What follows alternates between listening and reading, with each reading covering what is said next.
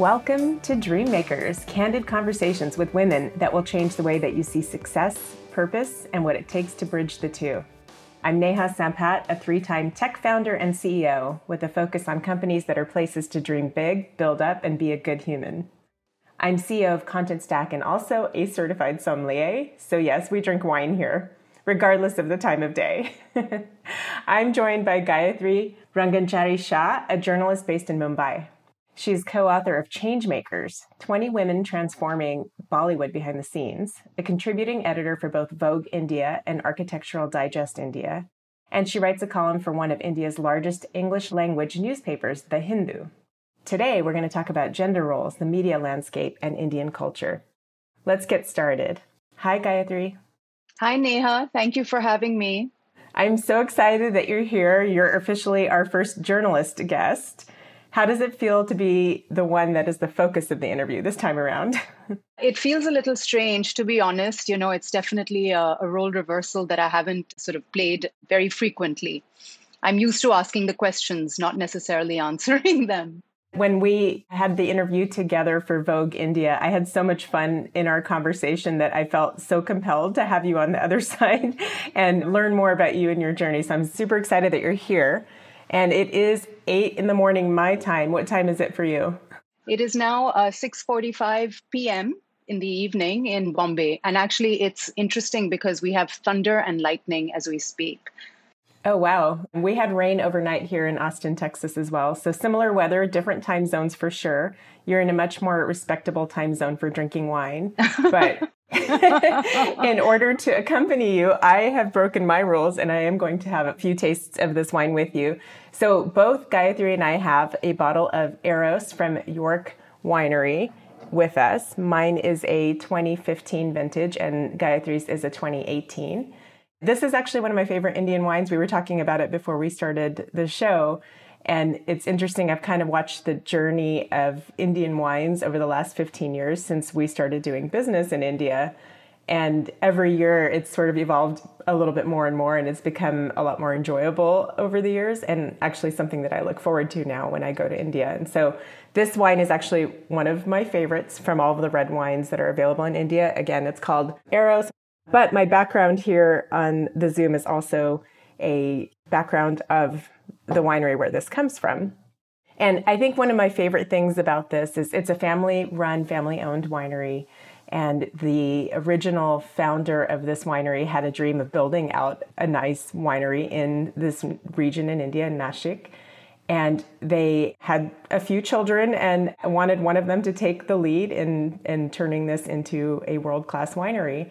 And so the father asked 16 year old Kailash Gurnani, who at the time, you know, didn't really know a lot about winemaking or wineries or viticulture, if he would be willing to take the lead for the family and learn about winemaking. And so a few years later, he went to Australia to learn about winemaking, came back at 23 years old to India, and he became India's youngest winemaker at the time and um, has since gone on to build a beautiful wine. And so we're going to taste it now. And this wine, mine is 90% Cab, 10% Shiraz. Yours will probably be a slightly different blend, it might say on the bottle. Yeah, I'm just looking it up, Neha. It says it is 24% Cab and a 76 Shiraz blend. Okay, so completely flipped actually in terms of the blend. So that should be interesting. Cheers. Cheers. Thank you again for being on the show. Thank you. And also thank you for introducing me to a red wine that I would not have otherwise come across, I think. Of course. Hmm. It's a pretty big wine for early in the morning. yeah. Normally, when I do an international guest, I'll try to do a white wine, but I had to have you try this one. And also, I happen to have carried a bottle with me from India. Getting an Indian wine in the US is actually not super easy. So I, can imagine. I wanted to have something that we could both compare. Um, but this is a big enough wine to have with like a pretty large meal. I do like to have a glass of it just by itself as well, or even with like you know, some like really sharp cheese or something to cut through it. But it's a big, bold wine and uh, lots of fruit in the punch, a little bit of oak as well. Are you getting some of that oakiness? Yeah, I'm definitely getting the fact that it's quite oaky. And I probably should have just regulated the temperature a little bit more, you know. So, because here now it's actually quite humid and warm in India, in Bombay rather. So, perhaps this wine could have just, it's actually very drinkable, very nice, but uh, maybe I would have chilled it slightly. Makes sense. Yeah. Awesome. Well, let's jump in and learn a little bit more about you, and we'll continue to revisit the wine. I know you had yours breathing for a while. Mine I just opened, so that also causes a little bit of difference in in the flavor profile. So when when we met, obviously you were interviewing me for Vogue India, and what I loved about our conversation and about your work is that it's both aspirational and inspirational. And for your Vogue series, you focused on Indian women who had achieved a certain level of success in the business world. I'd like to learn a little bit more about why. So, uh, Neha, you know, we have a strange conundrum uh, going on in India, where as we have grown as an economy, uh, let's just park COVID aside and take that, you know, sort of that's sort of an aberration that time period. But as the Indian economy has grown, women in India have been dropping out of the workforce.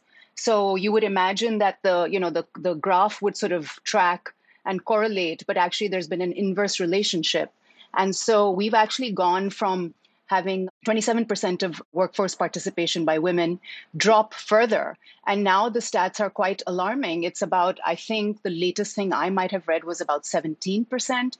So, uh, you know, I've always been sort of really intrigued by this. And the Vogue India series on women who had achieved something professionally was kind of my way to sort of show that look, we have a bunch of different issues going on, of course, structurally, socially, culturally, but that you know you can actually achieve something. And i wanted to put these inspirational stories such as of people like yourself out there so that other women could feel you know that they also had that possibility you know role models essentially that one could sort of look up to identify with perhaps try to track.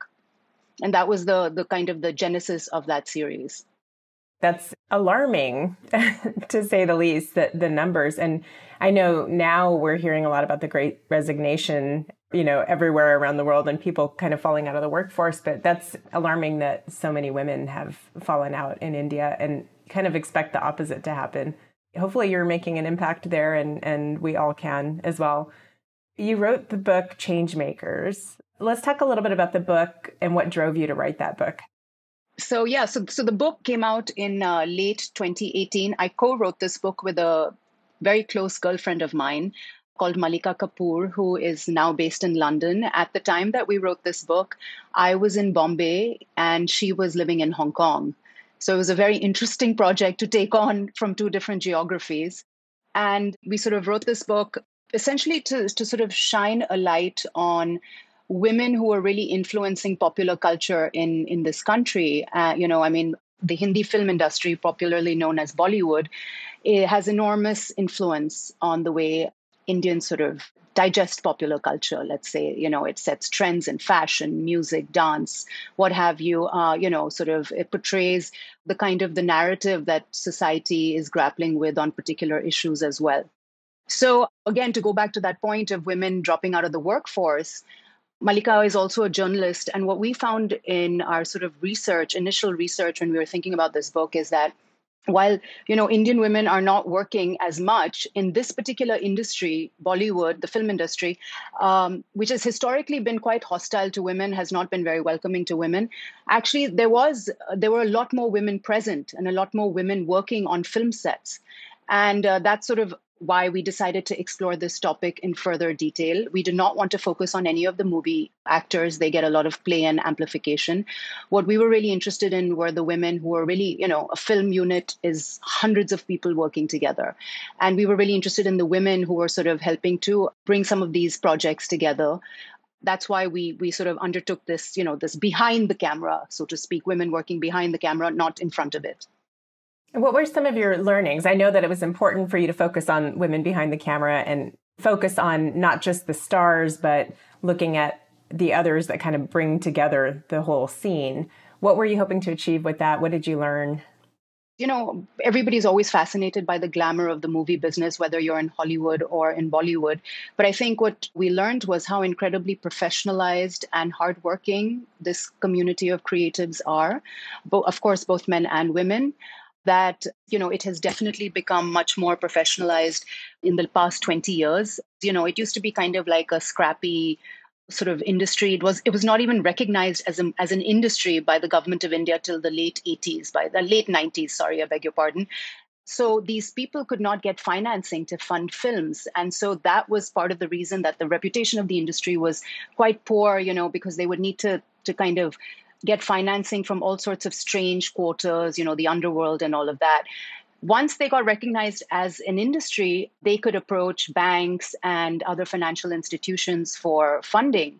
And that started to help professionalize the entire you know sort of uh, business and because of that you started seeing people from quote unquote, you know, sort of uh, backgrounds I would never have considered the movie business as a professional career path coming into it. You know, army children, for example, or children of doctors or whatever you you know whatever it might be. People who went to university started getting attracted uh, into the field, and that's how you've had really kind of an explosion of great content coming out of the business now. That's incredible. And it's interesting that so many different backgrounds come together to produce film. And it's it's interesting that you uncovered some of that. Yeah. And also when Mallika and I were doing our research, we came across the case of a woman called Charu Khurana, who as recently as 2014 won the right for women to work as makeup artists in the movies. Before that in India, if you were a woman, you could not work as a makeup artist in the movies. I know it sounds insane. And that's exactly what we thought. We were like, are we reading this right? So Charu was a young woman who wanted to work as a makeup artist in the movies, and she went and she spent a lot of money. Her parents took out loans and all that, and she she became a professional makeup artist. And then she moved to Bombay. She's originally from Delhi, and she moved to Bombay to basically start out her career. And she was shut out by the very powerful makeup unions, which were comprised of men and they would not let her work. They would come and disrupt the movie sets. They would you know start they would say we you know we're going to have you guys fined because women can't work as makeup artists. So she basically didn't have the right her her right to work was infringed upon and she then got so fed up at this injustice that she decided to do something about it and she took her case to court. And her case went all the way up to the supreme court of, of india and she won uh, her case in uh, uh in 2014 actually i'll give you the date. It was 14th november 2014 and that is when the supreme court said that this is the most archaic ridiculous thing we've ever you know when we this has to go. So it was because of charu's intervention that women can now work as makeup artists in the movies and that is really what got us intrigued. We said if there's this one person charu who has done this there must be so many other remarkable women in the movie business. And uh, that's what we set out set out to find. That is so shocking and so incredible. And just to like lay this out this was less than seven years ago that that that's happened. Right. that's just unbelievable. Thank you for sharing that story. Appreciate it. All right for someone who has aspirations to write a book one day, including me, I'd love to write one one day. What can you tell us about the process and maybe give us some advice about how to think about that? Well, it's not for the faint-hearted, let me put it that way. I think the most important thing when you're when you're writing a book is to be extremely disciplined. That means, you know, you have to sort of allocate whether you're doing it as your main focus your main task for the day or if you're doing it sort of as a side project or whatever it is you have to allocate a certain number of hours. You have to have deadlines. You have to be able to meet those deadlines. Uh, you know we conducted I want to say, I mean, hundreds of interviews, and then we had to transcribe all of those and document them and all of that. So you really have to have the time management sort of down pat, as it were and really sort of you know being able to keep track of disparate pieces of information and data. But i mean listen it's not rocket science and that's why you know many people write books. I just think the important thing is to be passionate about it and you know it's like life. Just show up. You have to just kind of show up for for the work. Awesome. Thank you. You said a beautiful thing when we were preparing for this about your purpose, and it was to show Indian women possibilities. And it's a passion that I share with you, and it's for me, women in general. And we talked about that a little bit, but it's it's also to show the world the beauty of India and what India has to offer. Can you talk a little bit about that? Yeah, you know, listen, I tell stories for a living in, uh, you know, different sort of formats. Like you, I also had a podcast, and then, you know, obviously my writing, whether it's a book or whether it's a magazine article or a newspaper story or what have you, and or for digital you know the idea is to tell stories. And for me i think it's important to be able to share these stories of, of an incredible uh, country and culture that i come from. And in particular of course it's women but also you know india's design heritage. It's you know what's happening in, in contemporary design or the arts visual arts or you know whether it's uh, not so much dance and music because that's not my area of expertise. But anything that sort of you know brings beauty into the world i mean i would broadly categorize it as culture and so you know if i'm able to tell those stories and shine a light on on something that will make other people even if it's just one person interested hopefully it's not just one but i'll take what i can get that's really what i think is my purpose I love that. And I have to tell you a story that kind of bridges what you're talking about back to Bollywood. And I, many years ago, of course, studied wine. And when I had the opportunity to go back on vacations and travels, I go back to wine regions. And I lived in France for a little while in college. So I had gone to the Loire region and I decided to take my husband back there a few years ago. So we rented these bicycles and we were going from like a one of the wineries to another and there's a lot of castles there and it's such a beautiful landscape and we're on our bicycles, you know, in the midpoint of our journey and decided to pull over to pick up a couple bottles of water from like a petrol station. So we walk in and literally there's nothing there besides like a refrigerator that had some ice and water and then a case and in the case was these DVDs with Bollywood films, and it was only Bollywood. There was nothing French. And I, you know, in my broken French, I asked the guy, like, what, you know, what's the story behind this? And she, and he, and this was just a tiny little town in the middle of Loire Valley in France. And he said, everybody here is obsessed with Bollywood. It's like nuts. This whole town is obsessed with Bollywood. And I was just, it was so shocking to me that this tiny little town in France would have that obsession. And I just thought it was so cool that, you know, that, that, that awareness existed, but that there was a love for our country and, and our world, even though it was seen through the eyes of Bollywood, which is not reality, but still, I thought it was really cool and interesting. So I had to share that because it kind of brings it all kind of full circle that's a wonderful wonderful anecdote and i think that that's something that so many indians find you know i you know that's why we call it our soft power because you can go to remote parts of africa or asia or in your case you've gone to a remote remote part of france and you find that there are these you know these strange moments where where people know either a movie star or they know some song or they know something uh, you know have seen some film and they've watched it on repeat you know all of that. So it's i think it's really quite wonderful. Very cool. Gayatri do you consider yourself a dream maker? Ooh well you know i think in my own way i try to prod people into questioning the status quo especially where women are concerned and in a country like india that's pretty rebellious so maybe you know in my small way I, I hope you know that i am helping someone to dream so if that makes me a dream maker, then I'll take it. I think it absolutely does. And I don't know that I would have had you here if I didn't consider you one. So I just love to hear how people see that. So I like to talk a lot about the road less traveled and how a career can be a journey of twists and turns versus, you know, just a straight line. And I think that's important and okay for people to understand that things can change like that. And you actually started your career in the financial industry. I was interested in learning a little bit more about that journey. Maybe you can talk about that and, and just let us know how you got from there to here.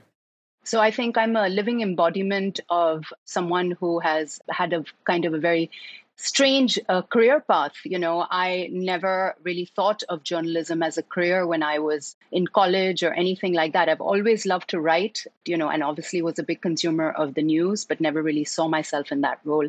I went to um, undergraduate and graduate school in the United States. I attended a small but oldest women's college in the United States called Mount Holyoke. And uh, after I graduated from Mount Holyoke, I had a degree in economics and political science. And then I knew that I wanted to live in New York City. And I needed to be able to afford uh, that dream since we're on the Dream Makers podcast. So I was like, I need a job that's going to be able to support me. So I ended up getting a job as a management consultant. So I joined a firm that was starting its New York office, and uh, that was really the beginning. So I was a management consultant for a number of years one of the best parts of my job was not the strategy stuff and all of that, which was fine. That was interesting. But we had the intranet in the office in those days. And I used to love writing movie reviews because in those days I used to watch a lot of movies. So I'd watch, you know, and then we'd sort of exchange notes in the in on this office intranet. And it was always so fun. And I was like, I really, you know, miss writing. You know, we I mean, writing PowerPoint slides and stuff is not that much fun. So on a lark, I applied to Columbia to the journalism program and I got accepted and I got a degree in journalism. But the problem is that once I graduated, the people who wanted to hire me were the business publications. And I didn't really want to report the business stories. That wasn't my idea of fun. So then I went back to my old firm, my consulting firm, and I did media consulting with them for a while in London and Cambridge, uh, Boston, whatever. I, I bounced around a little bit. And then I ended up back in London and I saw an ad in the Economist newspaper. I mean, stuff like this, I can't, you know, it's like sometimes I look back and I was like, did that really happen? And there was an ad for a leading policy analyst that the UK Treasury was was uh, interested in in hiring. So I sat for a written exam, and then I went in and I had a bunch of interviews, and I got this job, and I became a British civil servant. And the Brits are really interesting because they allow Commonwealth citizens. I'm a citizen of India to work in their government in certain in certain uh, departments. So the Treasury is one of them. So I worked on public sector pay issues, and like the teachers were going to go on strike. It was really kind of interesting because you're reading this stuff in the news, but then we're like working on like how do we balance the budget and how can we pay these public sector workers and all that. You know, how do we pay these teachers and make sure they don't go on strike? So it was super fun but then I wanted to be back in New York. And so I moved back and you know, I, I, obviously could not hold on to that job since I wasn't in London anymore. And I got a job as an equity analyst at Deutsche Bank. So at Deutsche Bank, I was con- covering household and consumer products companies. Uh, so companies like Colgate and Avon and Procter and Gamble, companies like that. And so I had to write like these hundred-page research reports, and that was actually super fun uh, because I got to do the writing part, right? So I still have some of those reports lying around. I don't even know if banks do these things anymore, but they used to back in those days. And then my husband and I decided to move to India. So when we moved to India, this is now we're talking, I'm kind of old now, so 15 years ago. So I was really fortunate. There, you know, it was sort of the time when a lot of these overseas publications were setting up shop in India. Now, of course, the media landscape has completely changed in India, but at the time it was sort of a good place to be. So I ended up getting a job at a magazine that was about to launch. And then maybe in a, in a couple of years, I just quit and I went freelance, you know, and I've been freelance ever since. So that's kind of a really long winded way of telling you I had multiple jobs and did many things and then eventually became a journalist. That's amazing. And you have had lots of twists and turns and lots of real world experience in different, kind of just different walks of life, which I think probably makes you a better journalist and an investigator. And I think that's a super interesting journey that you've been on. What advice do you have for listeners who are considering a change in their career or a pivot? What would you tell them?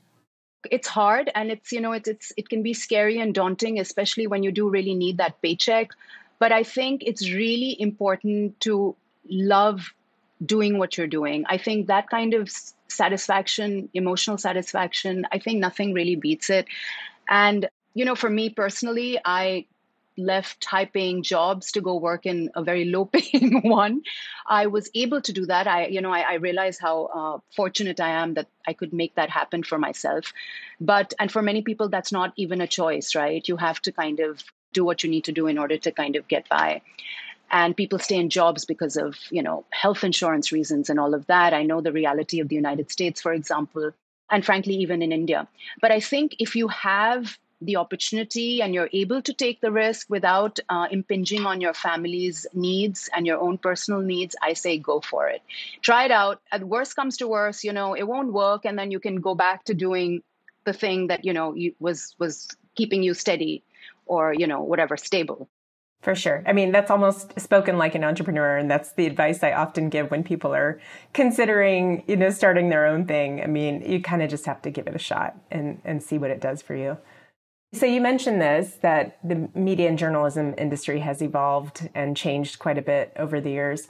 What have you observed there? Oh my god don't become a journalist. No i'm, I'm you know listen we just had we just had i mean i I'm, I'm certainly not an investigative journalist and i don't do the kind of the really tough work that you know so many incredible journalists around the world are doing. And of course you know that two journalists won the nobel peace prize this year which is just remarkable. And it's really a shot in the arm for everyone who like toils away speaking truth to power to governments that are you know authoritarian or unwilling to be open to criticism and dissent. So like I said, when I first moved here uh, to India, there were a lot of companies that were setting up shop. Condé Nast showed up here, and then you know started a bunch of India um, titles, and similarly with other publications, Harper's Bazaar, all of them talking about fashion journalism, but also um, but also you know sort of other things. And of course digital became a big thing as well right? The internet exploded in india.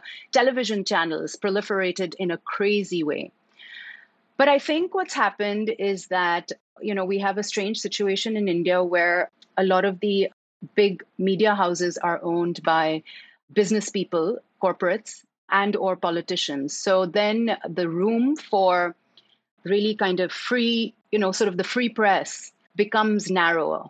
And uh, you know it's not just in india. We see it happening in in places all over the world. In the united states small papers you know metros things like in you know have, have sort of folded the economic uh, the economics of running a publication or a media outlet are are extremely stressed.